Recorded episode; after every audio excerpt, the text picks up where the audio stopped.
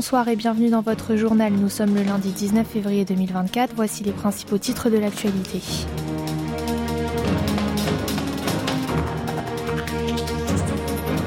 Les démissions des médecins résidents s'enchaînent dans les hôpitaux.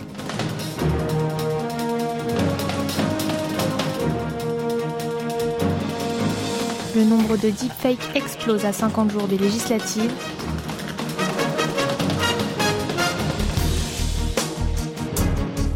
Et enfin, Kim Jong-un nous rejoindra pour notre volet divertissement et sport.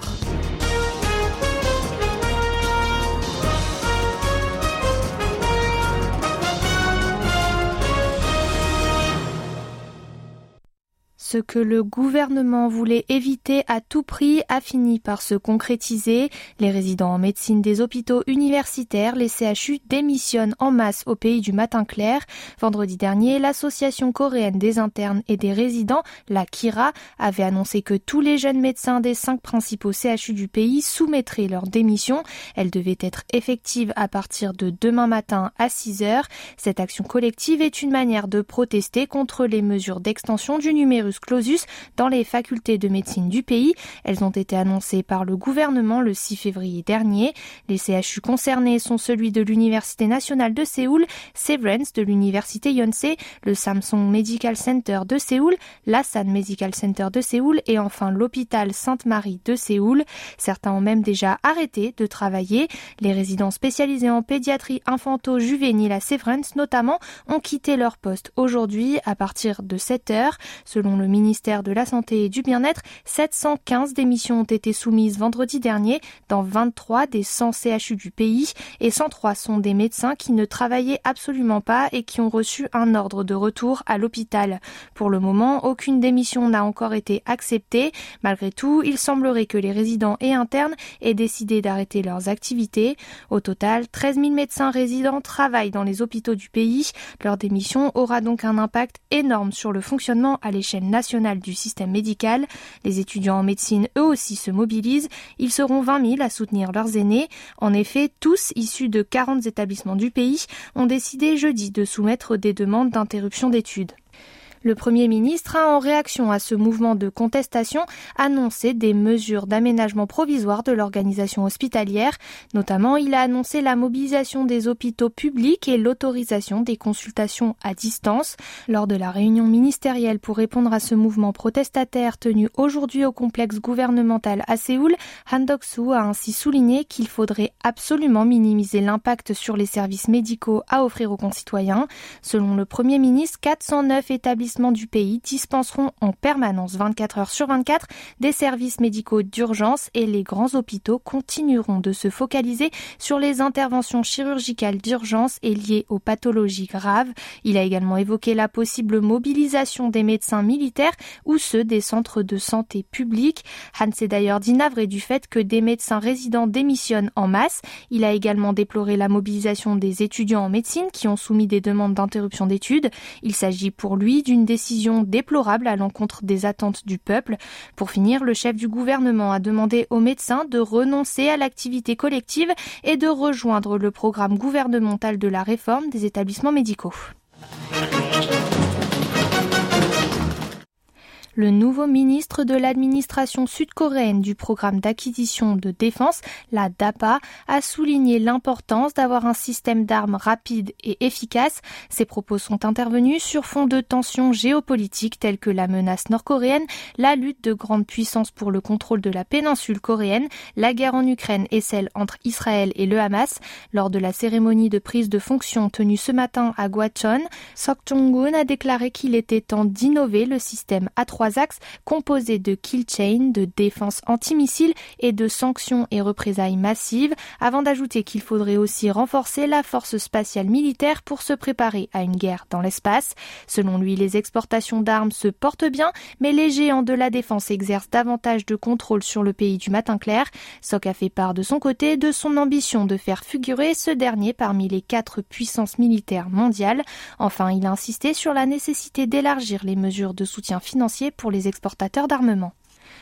Sans transition, à moins de deux mois des législatives, les deepfakes, ces contenus faux rendus crédibles par l'intelligence artificielle, explosent en Corée du Sud. En effet, la Commission électorale nationale a recensé du 29 janvier au 16 février 129 cas de violation de la loi électorale pour l'utilisation de ces technologies. La plupart de ces images malveillantes a été supprimée grâce au logiciel de l'institution. En effet, l'utilisation de cette technologie est dangereuse car elle incite au mensonge et permet de propager de fausses informations.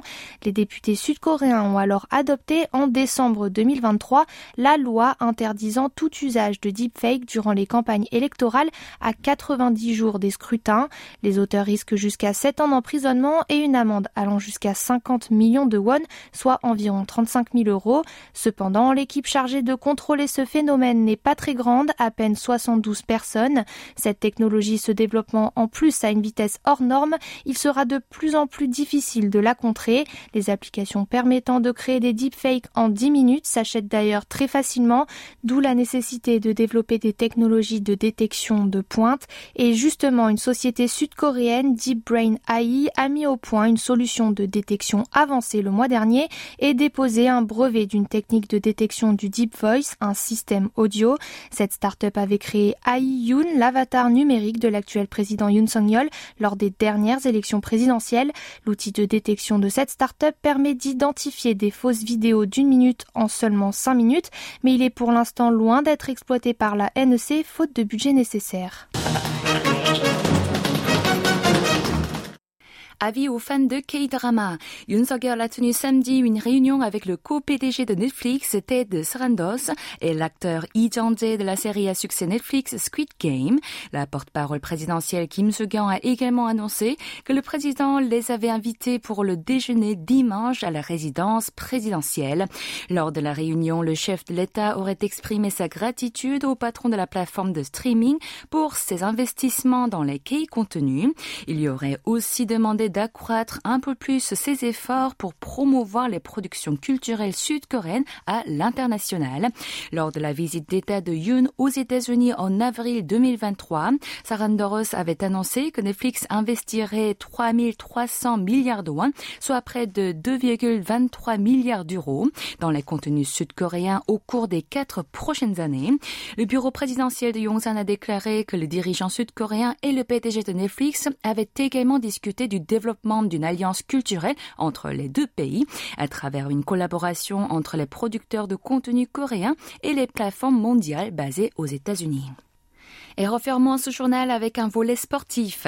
Les patineurs sud-coréens de vitesse sur piste courte, Park Ji-won et Kim Gi-lee ont remporté chacun le globe de cristal décerné aux mieux classés de leur discipline chez les hommes et les femmes. Park a décroché lundi une médaille d'or aux 1000 mètres masculins de la Coupe du monde de patinage de vitesse sur courte piste de Gdansk en Pologne. Il a ensuite ajouté une en argent à son palmarès au relais 5000 mètres en compagnie de Kim Go Chang et Kim Tae-sung. Avec ces deux médailles, Park a devancé le Canadien Steven Dubois, s'emparant de la première place au classement général pour cette saison avec 1071 points. Il a ainsi remporté le globe de cristal pour la deuxième année consécutive. Kim a quant à elle franchi la ligne d'arrivée deuxième au 1000 mètres féminin et au relais 3000 mètres et s'est assuré pour la première fois le globe de cristal avec 1211 points. Elle a récolté pour cette saison au total 7 médailles d'or.